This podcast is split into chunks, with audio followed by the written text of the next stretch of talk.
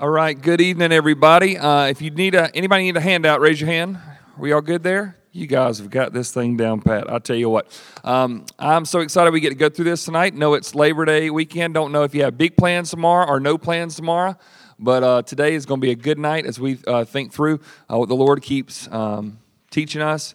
Um, and while I don't get to say this a whole lot, or probably I have the opportunity to, but I should say it more, I love you people. I really, really just cherish the opportunity that you come and allow me to uh, share what I'm learning from God's Word to you and help pastor and just love on you folks. It is just the just supreme honor of my life, and um, I just hope you know that. So even if I get if I get rowdy on a Sunday and tell you that you're rotten sinners, it's because I love you. Okay, so I just never ever forget that. Okay. Um, I, I told some some folks this morning who said, "Man, this, this is this is what I needed to hear, but man, it's hard." I said, "If you think it's hard to hear it, imagine what it's like to go through and study and prepare it.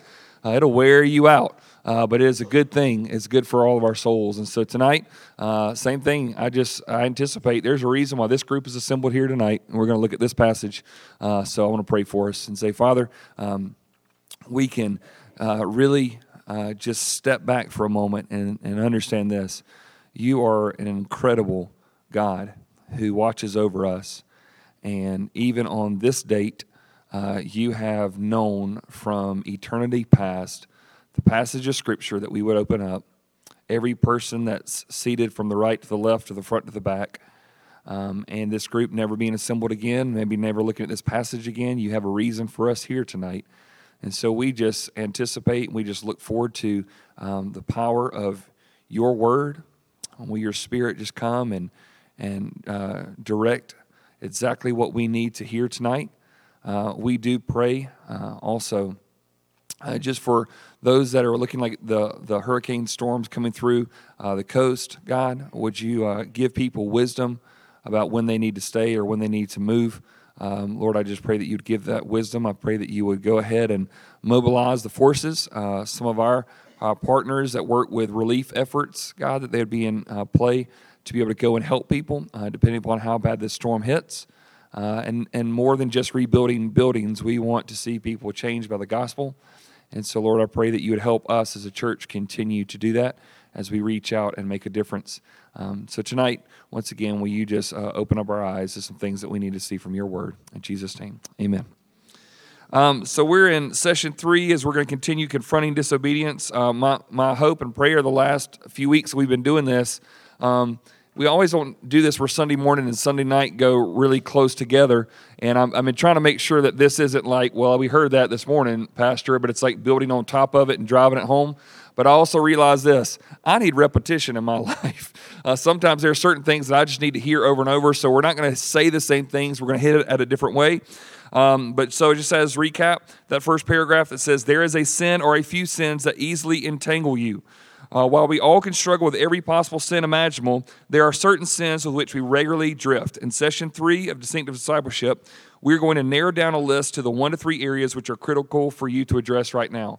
Some of you this morning, you sort of thought, hey, I got it. I, I, I see where I need to work, uh, but this is what I want us to do to sort of fine tune that just a little bit. Let me ask you a question. If you were here this morning and we were thinking through it, um, do you do you see how there may be some areas in your own life where you'd say, "Yes, I struggle here, but some of these have really never bothered me so much"? Have you experienced that as well? So, so I think this is for us to look at, um, and and also reminding ourselves that it's not we cannot blame. Well, I've just always felt this way. I was born this way. I do this. It, listen, any of us right now, if we always acted on every feeling that we have, we know that once again, I, I confess to you this morning, I'd probably be in jail, uh, knowing that if I acted on every feeling that I ever had. Uh, but what we want to do is to say, you know what? Uh, we want to do what's right, and that means that we can't trust our feelings all the time, right? Uh, some of y'all, you, you, you, know this, if you go back all the way, uh, any of you ever had those feelings that you thought at the time something was good, something was right, or even, let's get real for a second, somebody was right.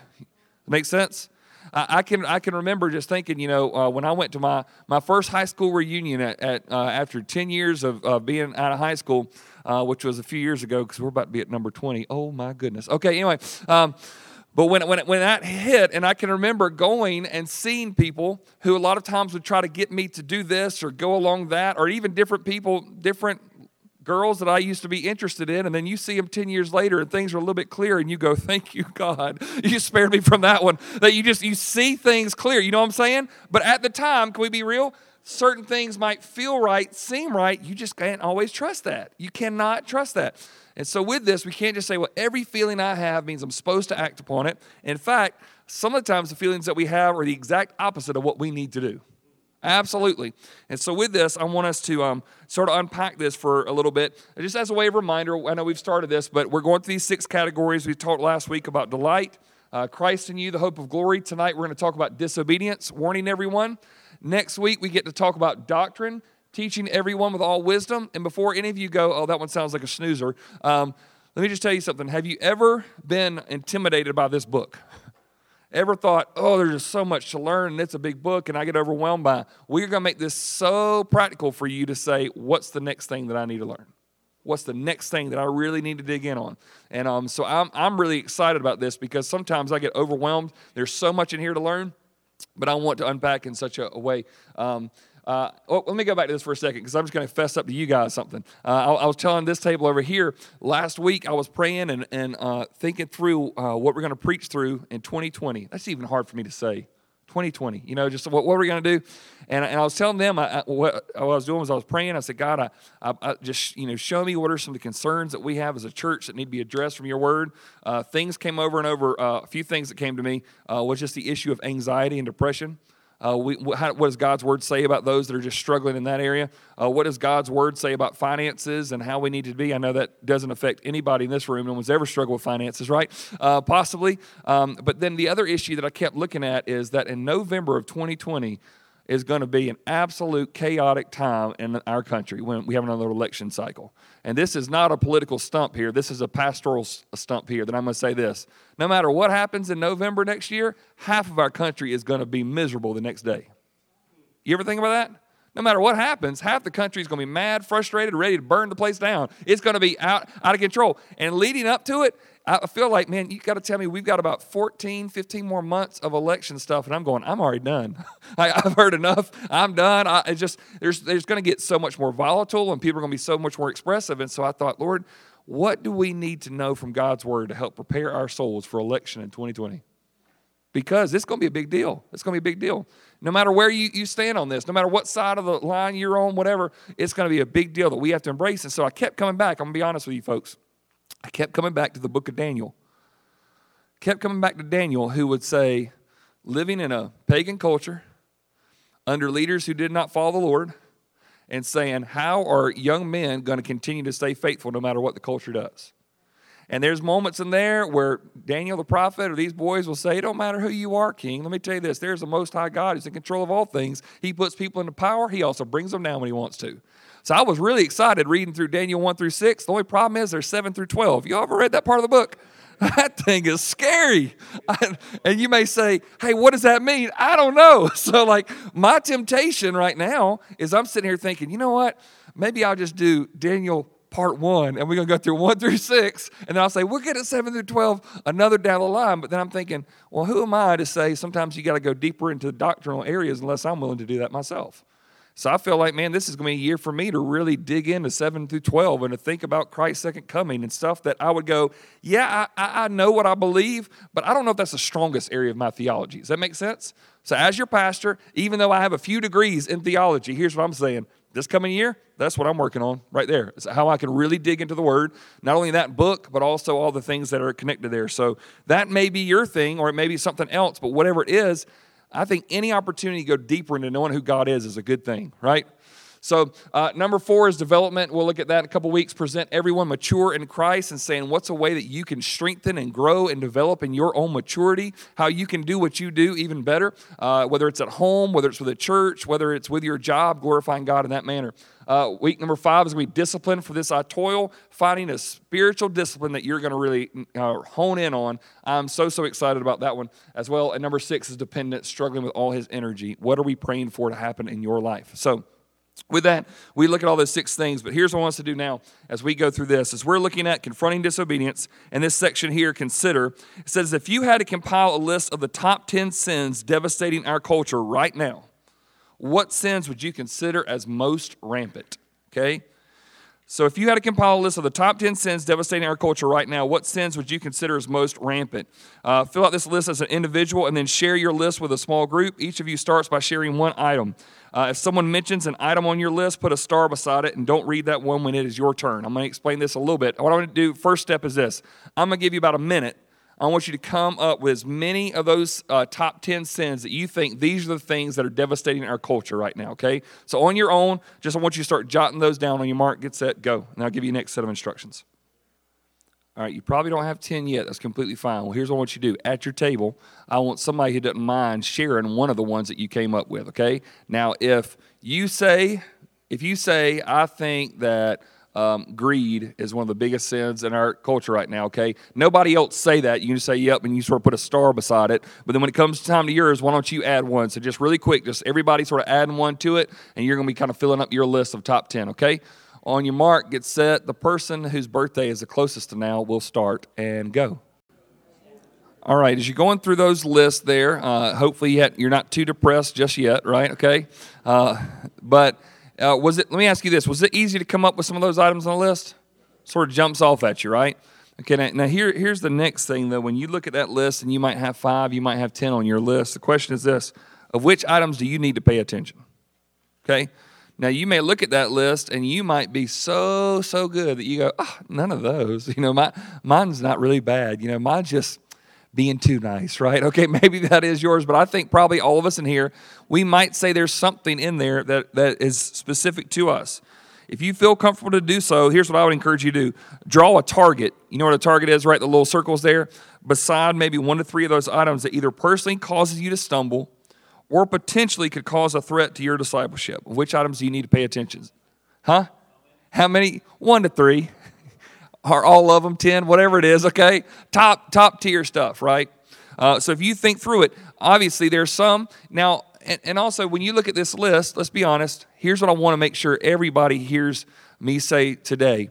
Um, if there is an item on your list, let's just say that, you know, you might see something that is, um, I would put one, um, a sin that is very rampant in our culture right now is abuse, okay? I'd put that as one. Now, I would say right now, that I could never, I'm just gonna be honest with you, I could never envision myself getting into that, but could I? The answer is yes. Absolutely I could. Let him who thinks he stand take heed lest he what? Fall. So so even with that, um, if here here's a this is a trick question for anybody who's ever thought about if you are married or thinking about being married, that if you look at your spouse and say, Could you ever imagine yourself being unfaithful to me? You want to hear, of course I couldn't, right? But the real answer is, yes, I could. I could do that. You don't want to give somebody false, like, this would never bother me. I would never do. Like, listen, there are certain things I go, no, I would never, ever, ever do that. I would pray that. But, folks, I know the human heart. I know the weakness of myself. I know how easy I can justify things in my own life. And so, with that, you never want to say that I, I, would never do this. But are there certain things on this list that are further down the line than the things that you know, like this stuff is dangerous right here, right now? That stuff is not really so much of my concern right now. And so, that's why it's so important for us to come to a list. I want you to turn to your Bibles to Hebrews chapter 12. Um, we're going to study this passage here for a little bit this evening to help us understand uh, the verses were referenced today, but I really, really want to unpack them here tonight. As we look through what does it mean to get rid of that sin that entangles us, really pulls us in, trips us up, uh, and makes sure that we, we need to um, do what we uh, have to to embrace Him. Um, if you've ever read the book of Hebrews, by the way, we don't know exactly who wrote it. Not sure. Um, some people think Paul wrote it because it's very uh, it sounds very educated when you read it, okay? But if you really look at the original language, it just doesn't read like Paul wrote.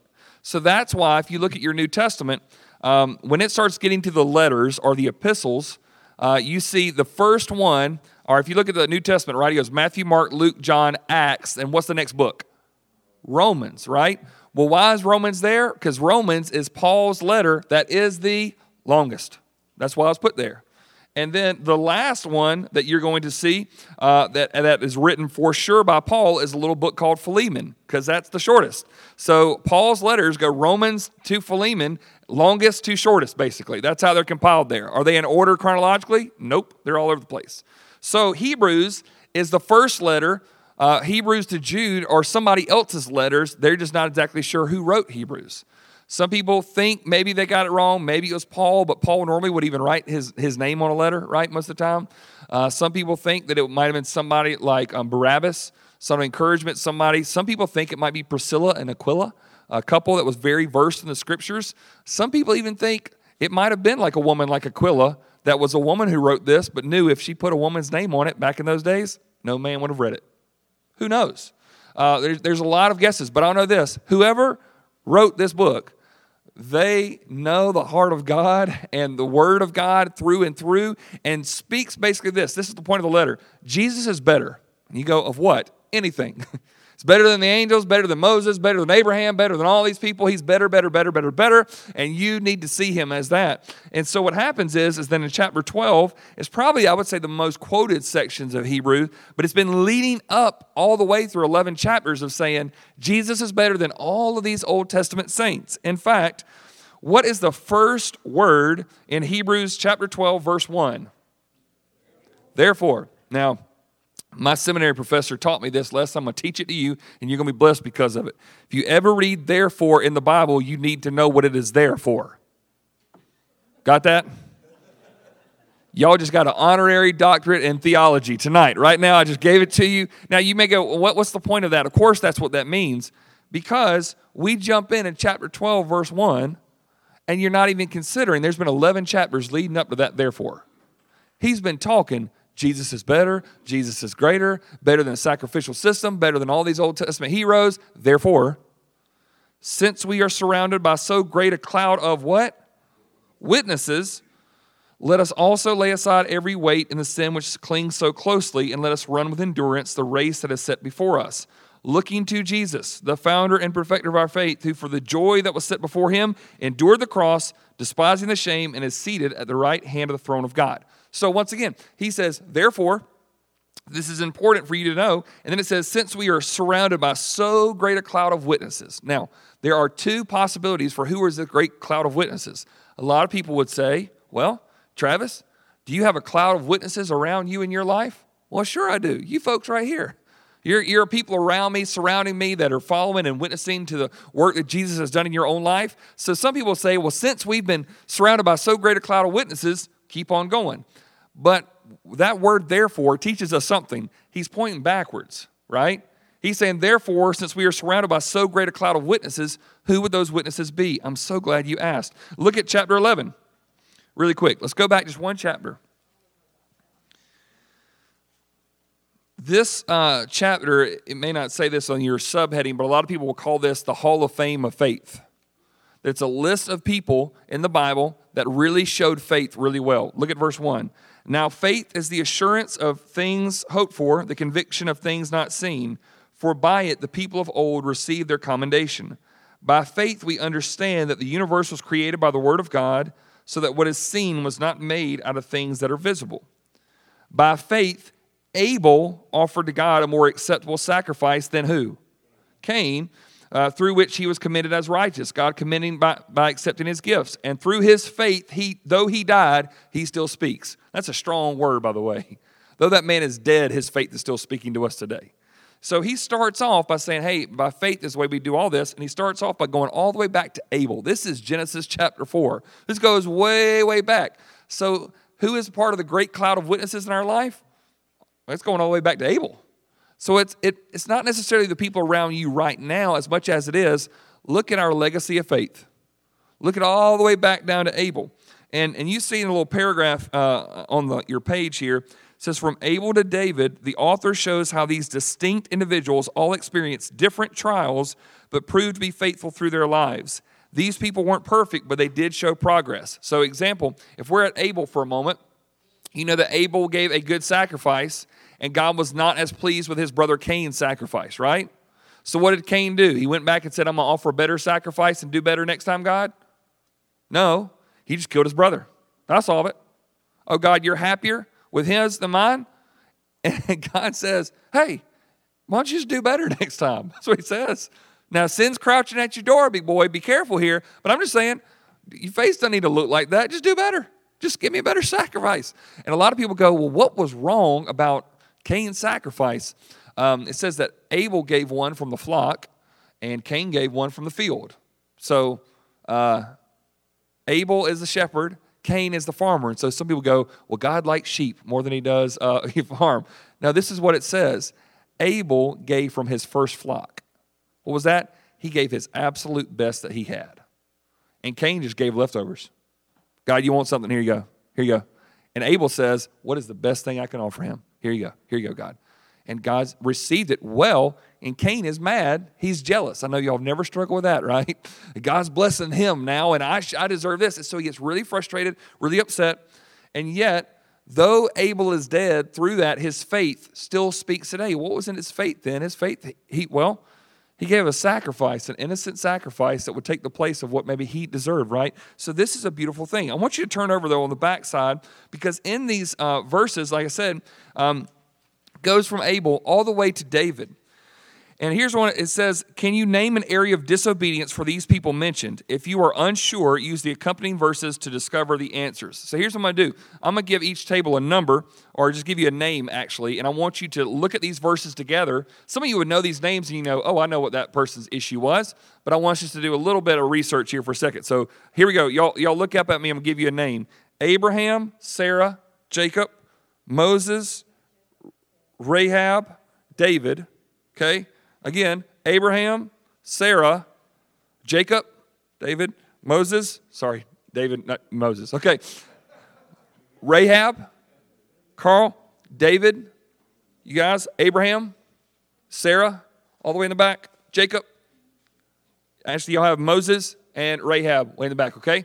I want y'all to look up those verses real quick. I want you to look and I want you to see if you can determine what is a sin that is mentioned in this person's life. Find what sin is mentioned in these verses.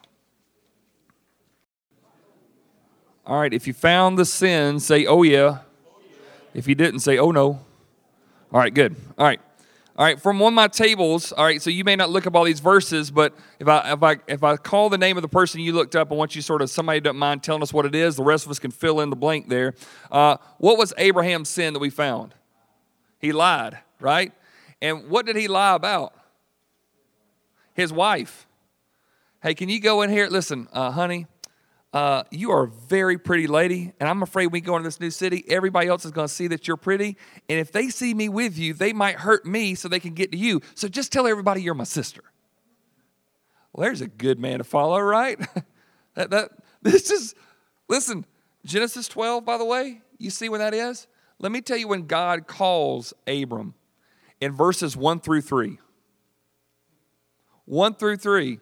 Abraham, I'm going to bless you and you're going to bless all the nations of the earth. Somebody's coming from your family. It's going to change everything. that sounds great, God. What's the next thing he does? Lies. Now, once again, I say this all the time around here, but I want to make sure you hear me. If I was writing the Bible and I was making it up, superstitious, making up stories, I would not put that in there. Leave that out. Leave that out. Do not put in there. God has just called Abraham out of all the people in the world to be a blessing so that he can change the world through that family and go, by the way, he was so scared he was going to get beaten up or killed that he lied about his wife's identity. And therefore, keep reading the passage. Guess what? You know what the king is going to say when he finally finds out? Why'd you do this to me? Now I've sinned. What does that imply? Not only was Abraham's wife Sarah thought of as his sister, but somebody else took her as his own wife. Now, this, now Abraham's in this list of faith here. I'm feeling kind of better about my chances, might be it, right? Now you look and go, you mean to tell me, Abraham, you would mess up at that level? But he did. Abraham lied. Um, and guess what also happened? This is, this is a good warning for every single person here, especially if you're a parent. Guess what his son Isaac does later in life? Same exact thing. Same exact thing. Um, all right, who had Sarah? What, what sin do we see in Sarah's life? Lying? Disbelief? Yeah, she couldn't believe, did she? Yeah, didn't believe God. So lack of faith here, right? God says, You're going to have a child. And she starts busting out laughing. there ain't no way, God, this is happening. I don't know if I need to give you an education course on how this works, but it is not working here. God, I do not believe. Uh, can I ask you this? Is, is it a sin to disbelieve God's promise to you? Yeah, it is. When God says, I'm going to take care of this, I'm going to, and, and yeah, I, I don't believe it. So Sarah's sin was disbelief. All right? Who had Jacob? What did y'all see about Jacob? He lied about his identity. He's a deceiver, the trickster. I know you know nobody in your life like that, right? But somebody just constantly, constantly lying. Uh, what about Moses, somebody?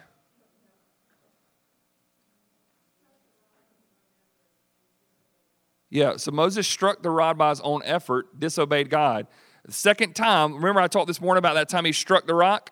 Second time a situation like this happens and another situation, and God says, Moses, go up and speak to the rock. And what does Moses do?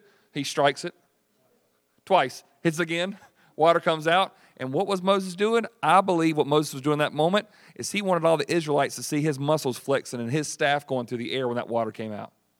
So they go, Whoa, Moses did that.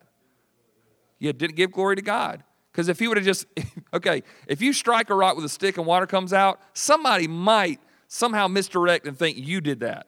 But if you go up to a rock and say, Aquafina, and it starts pouring out, you know you didn't do that. You do not have that power, okay? God is going to get the glory for that. Amen? He's going to get the glory.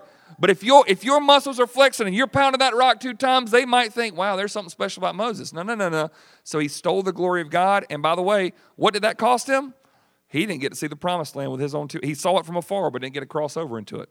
Um, what about Rahab? Okay, she, she was dishonest. That's right. And what was, what was her occupation, too?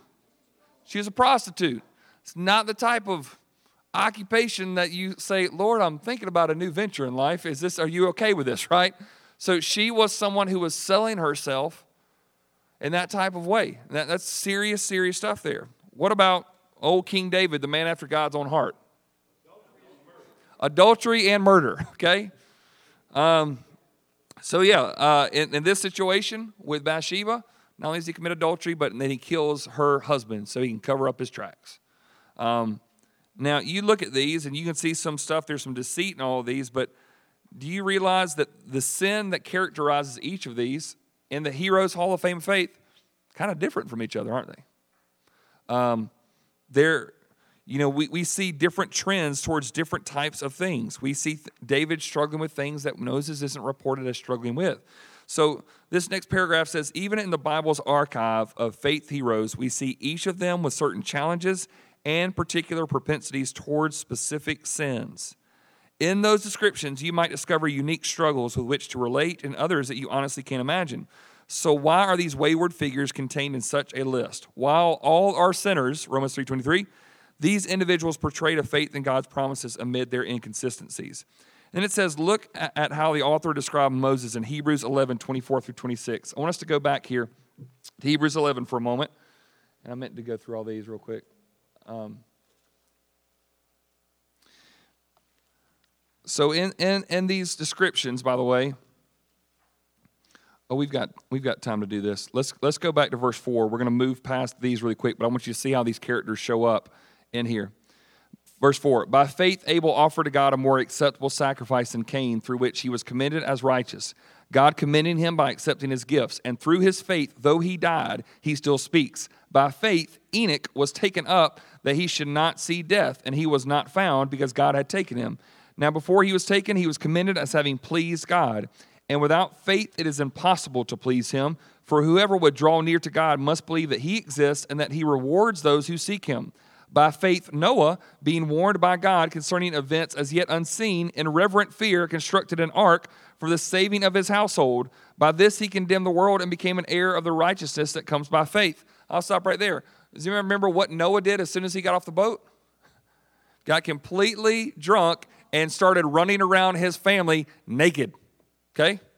That that's serious drunkenness, okay? Right? That, that, that's serious stuff. Some of you are like, that sounds like my family reunion every year. Uncle so and so does that, okay? I, I get that.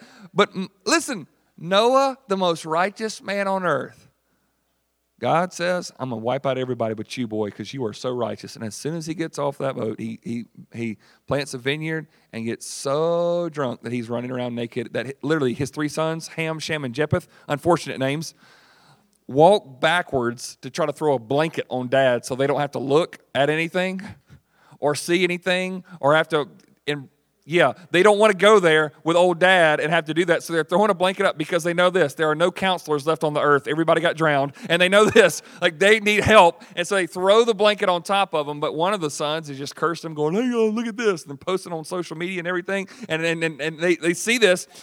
But this is the most righteous man who lived on the earth at this point. Prone to drunkenness and, and just exposing himself in all types of ways. And yet, folks, this is beautiful when the Bible remembers him, what's it remembering him for? His faith. I, I remember some of those things, and God's wanting us to remember look, look what he did, though. He had faith enough to say, when God said, I want you to build me a boat because a storm's coming, and he goes, What's a storm? You just need to start building, boy. just trust me. And he did it. Uh, look at verse 8. By faith, Abraham obeyed when he was called to go out to a place that he was to receive as an inheritance, and he went out not knowing where he was going. Stop. That's a beautiful line for some of us right now at a crossroads in our life. God, I, I don't know what I'm supposed to do next. You go out even though you don't know where you're going. You take it by faith, step by step. I trust you, God. I, I don't know where this is leading. Can you trust the one God? You don't know where he's heading? Can you trust him? And so he, he leaves, he goes out not knowing where he was going. Verse 9 By faith he went to live in the land of promise, as in a foreign land, living in tents with Isaac and Jacob, heirs with him of the same promise. For he was looking forward to the city that has foundations, whose designer and builder is God. By faith, Sarah herself received power to conceive, even when she was past age, since she considered him faithful who had promised. Therefore, no, wait a minute. That Sarah, right? Now, when I we first hear Sarah, she's laughing at God in disbelief, but what happened eventually? She did believe it was going to happen. Verse 12, therefore, from one man and him as good as dead were born descendants as many of the stars of heaven, as many as the innumerable grains of sand by the seashore. These all died in faith, not having received the things promised, but having seen them and greeted them from afar, and having acknowledged them that they were strangers and exiles on the earth. For people who speak thus make it clear they are seeking a homeland. If they had been thinking of that land from which they had gone out, they would have had opportunity to return. But as it is, they desire a better country, that is, a heavenly one. Therefore, God is not ashamed to be called their God, for he has prepared for them a city. Verse 17 My faith, Abraham, when he was tested, offered up Isaac. And he, he who had received the promises was in the act of offering up his only son, of whom it was said, Through Isaac shall your offspring be named. He considered that God was able even to raise him from the dead, from which, figuratively speaking, he did receive him back. You catch that? A lot of times we look at Abraham going, was he just going through and saying, okay, well, if I got to kill him, I got to kill him? This verse allows us to understand this. Abraham believed in the power of resurrection. Even if I have to go through with this, I know God can raise him back from the dead. Verse 20 By faith, Isaac invoked future blessings on Jacob and Esau. By faith, Jacob, when dying, blessed each of the sons of Joseph, bowing in worship over the head of his staff. By faith, Joseph, at the end of his life, made mention of the exodus of the Israelites and gave directions concerning his bones. Now let's look at this. By faith, Moses, when he was born, was hidden for three months by his parents because they saw that the child was beautiful and they were not afraid of the king's edict. By faith, Moses, when he was grown up, refused to be called the son of Pharaoh's daughter choosing rather to be mistreated with the people of God than to enjoy the fleeting pleasures of sin. He considered the reproach of Christ greater wealth than the treasures of Egypt, for he was looking to the reward. Now, folks, that is a powerful, powerful statement where he says Moses decided it's better to be mistreated alongside God's people than enjoy a passing pleasure of sin. That, that's the struggle with disobedience, folks. It's um, when I was much younger and people would tell me, you know, people out there living in the world doing whatever they want to, they're not having fun out there. Oh, yes, they are. Yes, they are having fun out there, but it's for a season, it's for a moment. It's you get through with this and it satisfies you for about 0.5 seconds, and then you want a little something more. It's never enough. It's never enough. There's something inside the more that we get into disobedience. It's just like You, you're drinking from something, there's a, there's a hole in the bottom of the cup. And you just have to keep filling it up and filling it up, and it just keeps pouring out, and it's unable to satisfy you. And so, what does Moses say here? How does he summarize Moses' thinking regarding sin? It was passing pleasure, momentary pleasure, just there for a moment. If you think through, choosing rather to be mistreated with the people of God than to enjoy the fleeting pleasures of sin he considered the reproach of Christ greater wealth than the treasures of Egypt, for he was looking to the reward.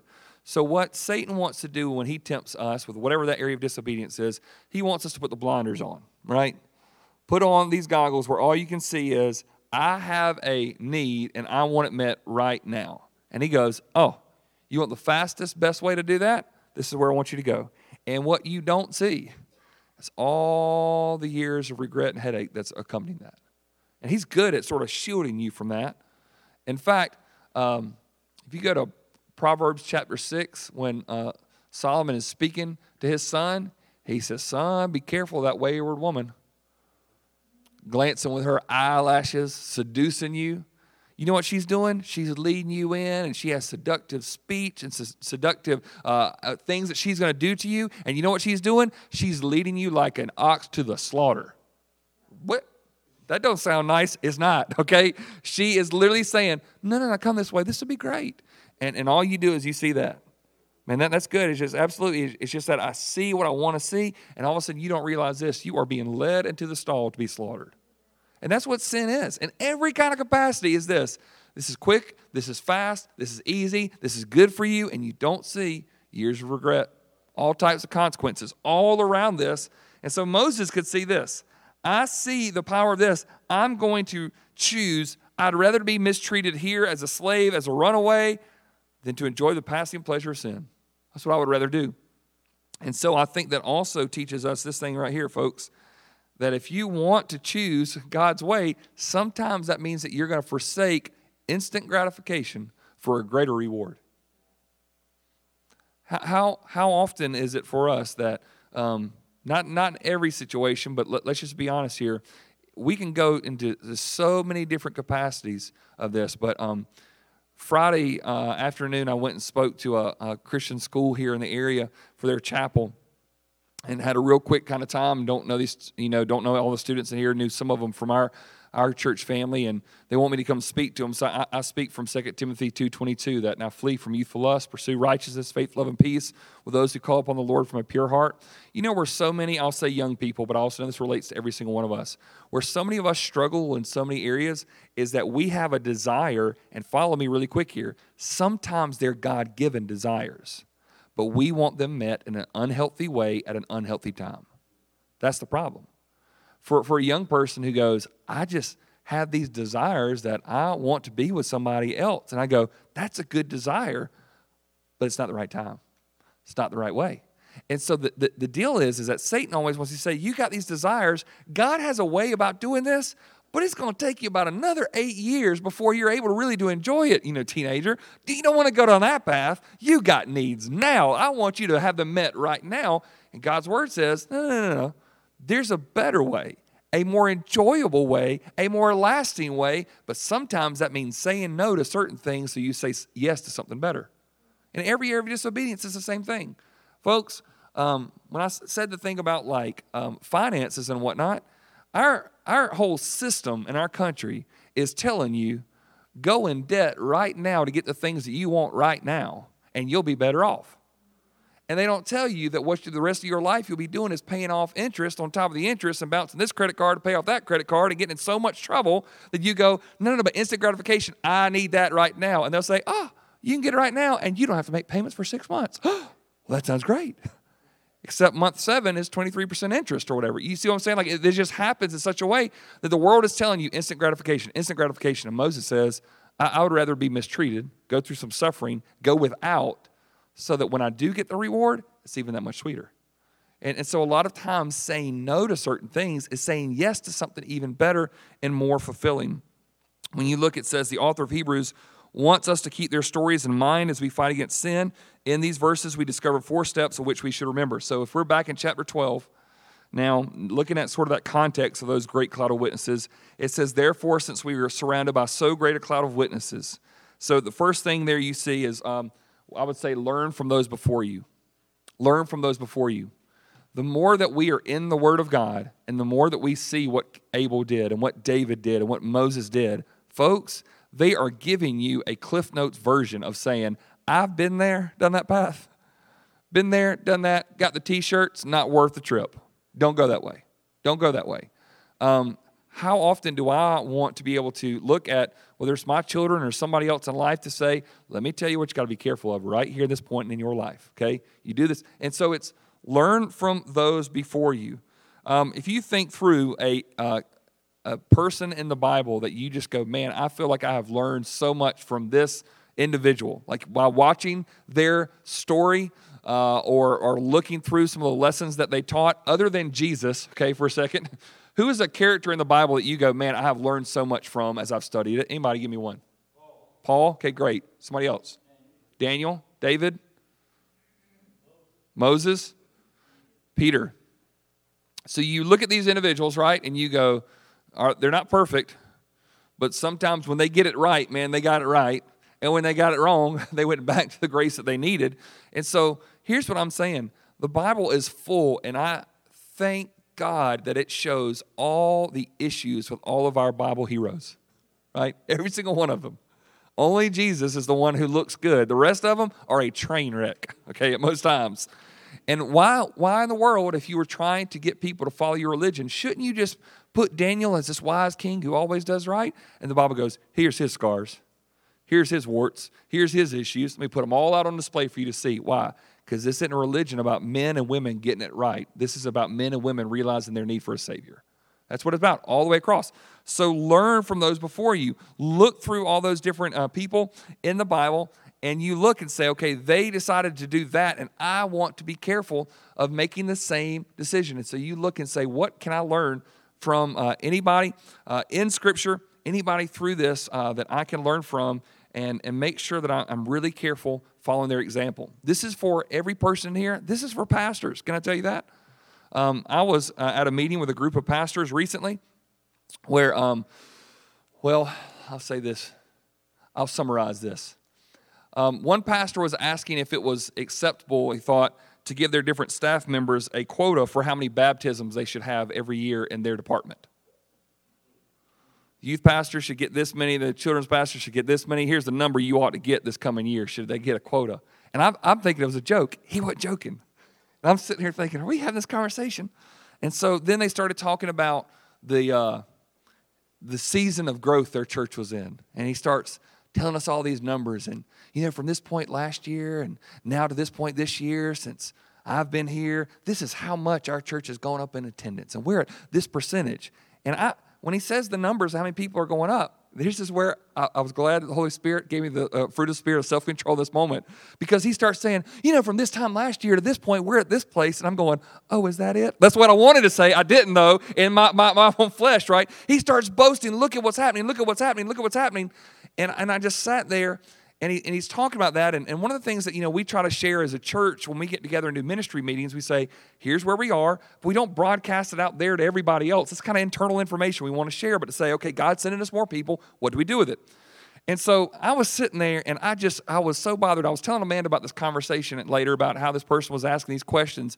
And my dear wife looked at me and she goes, oh no, you said something, didn't you? And I was like, what, what, do you mean? And she's like, I just know you, you, you opened your mouth and said something at that point. I was like, you don't know that? She goes, yes, I do. She goes, you lost some friends, didn't you, Trav? And I'm like, okay, maybe. Um, but this is what I said.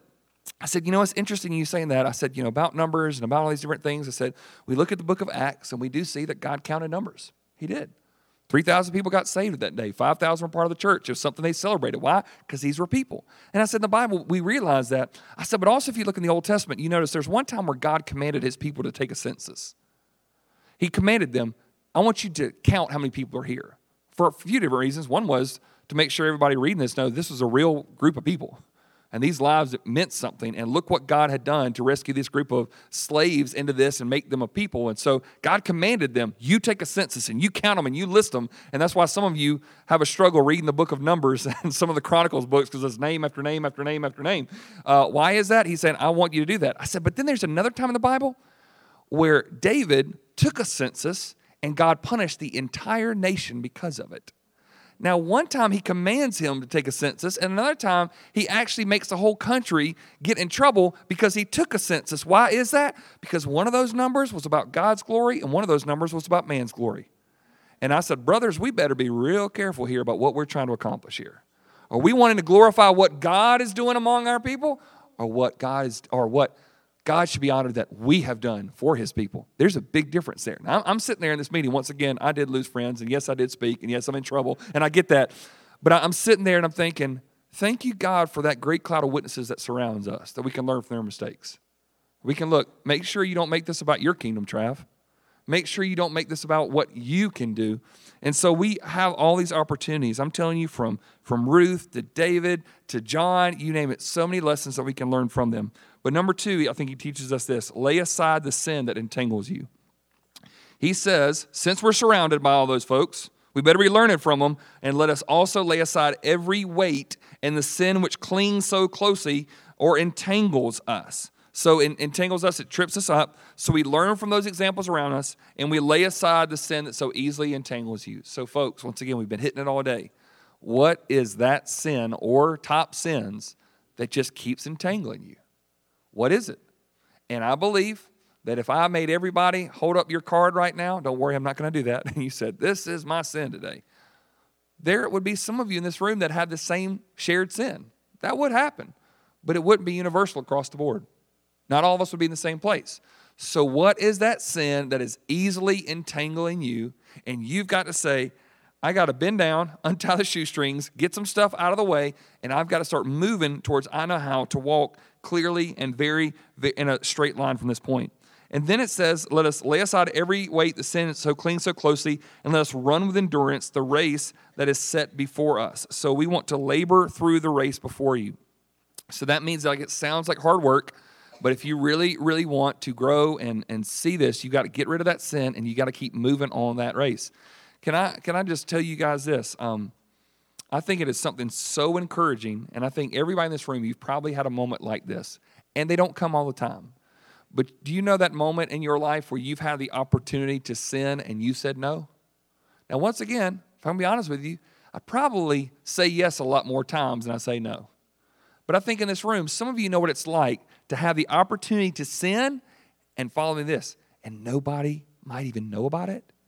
And when you choose obedience, it's like, God, this was just for you. Just for you. Nobody else saw this. Like I said, everybody in this room, y'all are on your best behavior tonight. Y'all look all so holy and lovely and just everything is good, whatever. But y'all know this. You, you, take, you take away all that other stuff, all these other people, and we get down to the real you, right? And can we labor through the race that is set before you? Um, I can remember years ago when I had um, another mentor of mine that had fallen to immorality. Uh, I was spending some time up at uh, Look Up Lodge for a retreat, Have my Bible out, have my guitar out, just sort of spending some time in worship, just out there by the, the lake there, and uh, and just started writing a song that was um, "Make Me Holy." It was basically the, was the theme of the song, and like God, I want you to make me holy. And the and the chorus of the song was real simple, but it's uh, if I can remember it, um, but it says, "From everything that others see, to what is known by only you and me, make me holy." So, God, what everybody else sees about me to what only you know about me, I want to be holy. Uh, I, I, learned years ago that um, if I was to ask you this question, this would be uh, if you were to ask the people around you, what are you like? The person said this to me. He says, Why don't you do this, Pastor? He says, Why don't you write down what your church thinks about you right now? Like what kind of person you are. Write down adjectives. So I was writing down adjectives, blah, blah, blah. And he said, All right, now, next column. Now, why don't you write down adjectives of what God thinks about you?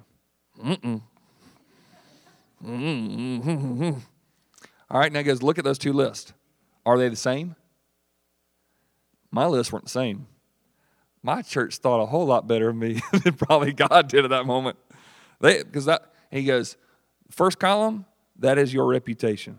Second column, that is your character. And if these two don't line up, you're a hypocrite and a fake what others think about me compared to what God knows about me. Hey, laboring through this race is this I'm going to consider all those that have made it. I'm going to get rid of that sin, and I'm going to keep pushing on through this like it's a race, and it's hard and it's exhausting, and you keep moving on through.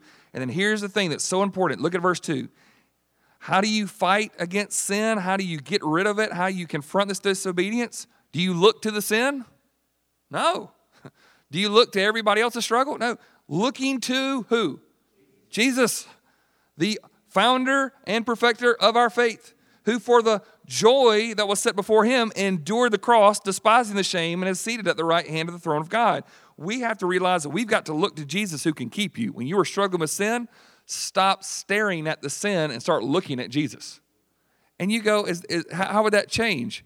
Let me tell you why some of us have struggled in the past. Some of you have made commitments, you've made New Year's resolutions, you made promises to God that you were going to stop doing that sin. And all you kept doing was, don't do that sin, don't do that sin, don't do that sin. And guess what? That's all you were thinking about. You got to get your mind off of it. You got to address it, acknowledge it, say, this is how I'm going to fight it, and then get your mind preoccupied with something a lot better than that sin Jesus. Start thinking about Him who went to the cross so He can cover that sin, and hopefully you won't want to run to it all the time, over and over and over again. So you start fixing your eyes on Jesus, the author and perfecter of your faith, who for the joy set before Him, He endured the cross, despising the shame. Now He's seated at the right hand of God, which means this you want access to power? Oh, you got power. Look to Him. He is strong. He works there inside of us that we have to think through. And so tonight, just these last couple things, this. Um, I want this just a way for you to think through. You can discuss maybe with uh, people on the way home tonight or, or with a group later. But what is currently entangling you and tripping you up as you seek to follow Jesus? What is it? What is currently entangling you and tripping you up as you seek to follow Jesus?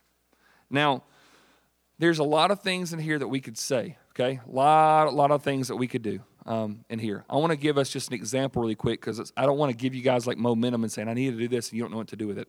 Let's just say today that there might be some of you in this room that said, you know what? My speech keeps getting me in trouble, right? Like you, you see the words coming out and you want to catch them and put them, like, oh no, that they're going, and, and you say something sarcastic or you're, you're, you're demeaning people. It just sort of like constantly comes there. Now, if that happens, if that was the thing that was tripping you up, I'm not wanting any confessions here tonight, okay? There's a little awkward moments. Uh, but if that was the thing, let me ask you a question. This is something I want you. See that next question? What must you do to fight it? If, if somebody came up to you tonight and said, I am struggling with my speech, like I can't stop just getting myself in trouble and putting my foot in my mouth. Let's get real for a second. I want you to think through what are some things, if you were discipling someone, that you would tell them to do to help combat that? There might be some things you tell them they need to start doing, some other things they need to stop doing, some things they need to consider. What are some things if someone said their speech kept getting them in trouble? If you were discipling them and start telling them an action plan, what are some things that you would encourage them to do? Somebody give me an answer. Sing. Sing. Okay, yeah, that's a good one. Hey, now listen, that's such a good thing. James 3 says this From your mouth comes blessing and worship to God and cursing your brother. Does a fountain give you bad water and good water? Uh uh-uh. uh It should be one thing. So if your mouth is full of evil, cursing other people, start singing. Start worshiping the Lord. You better fill your mouth up with something because I guess guarantee what's going to normally come out, right? So worshiping and just training your mouth. I don't speak like that. I'm going to use my mouth for something good. God glorifying. That's a great one. What's something else? You, yeah. Memorize, Memorize some scripture. Oh goodness. Stuff like Ephesians 429 let no unwholesome word proceed from your mouth, but only such a word as is good for edification according to the need of the moment, so that it may give grace to those who hear. No unwholesome word. How about three a day, God? right? Just four or five. Let no unwholesome word. You memorize those verses of Scripture, and guess what's going to happen? Jesus promised that the Holy Spirit comes in John 14, 26 to remind you of the word that's been deposited in you. And so all of a sudden, you you have that moment to be sarcastic, and the Holy Spirit's going to go, hey, remember that verse you memorized last week? Now's the time to apply it, bro. Now's the time to apply it. So memorizing words on, on what you're, or memorizing this, the word on what your words should be. What's something else you tell somebody to do? Yep. That's good. Focus on how you feel when things are said to you. Folks, I guarantee there is a word, a phrase, or a moment in your life you can go back to and say, when that person said that to me, oh, it hurt man, it hurt. And it changed you, and it hopefully should make you think a little bit different about what you say. I probably remember it when, when just even you saying that thing that probably hurt me worse than anything I ever heard in my life. Maybe, maybe. But I remember one as a young man, my mom was dating somebody, and I wanted a daddy so bad. Oh, I wanted a dad. And I was just praying, God, I hope this marriage works out. I hope they get, I hope they get married and I'm to have a dad. This is to be good. And one night I was eavesdropping on the conversation. Probably shouldn't have been doing that, but I was seven. Get over it. Okay. And I hear him say to my mom, I would love to marry you, but you got excess baggage. Guess who that was? Now, when you hear a word like that at seven, you talk about changing the way you start thinking through things. But to your point, if I can get there and just acknowledge that for a second, you know what it's going to change the way that I do? My children will never feel like they are ever a burden to me. I'm never going to use a word to say that somehow a child is a burden to anybody else. I want to lift that up in such a way. So you're right. Sometimes you got to go there and go, that hurt really bad. And I don't want to be that for somebody else. I think it's a great point. What else would you say? Let's give a couple more. Yes, sir. Remember, God is watching you. That's a good point, right? He is there. He sees it all, He hears it all. Uh, and he did not, uh, God doesn't need a hearing aid either. Going, what did he say? He got it, okay? Clear. And you, re- you remember that. There's never a moment where God's not watching you, folks. It's a good thing. Yep. Do what now? Yeah, read the life of Peter. Study someone in the Bible that struggled with just speaking and getting himself in trouble and learn from that. So you guys are hitting on it. So once again, now now take that back for a second. And if you were to say, all right, well maybe my speech isn't it for me, but whatever it is for you, can you start thinking of a game plan to start doing? Memorizing this, studying this person here, getting an accountability partner, learning this, deciding to do this instead of that, uh, put that off, put this on. You just start working towards that, folks. I'm just telling you, don't don't just murmur about your sin anymore. Okay, don't just continue that. Yes, sir, Steve.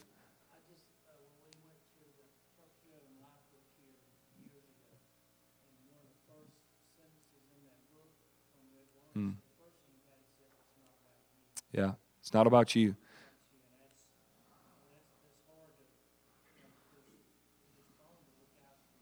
For sure. Yeah, that's good. So just to remind ourselves, it's not about me. So when I'm fighting against sin, it's because I want to glorify God and put Him up high versus myself.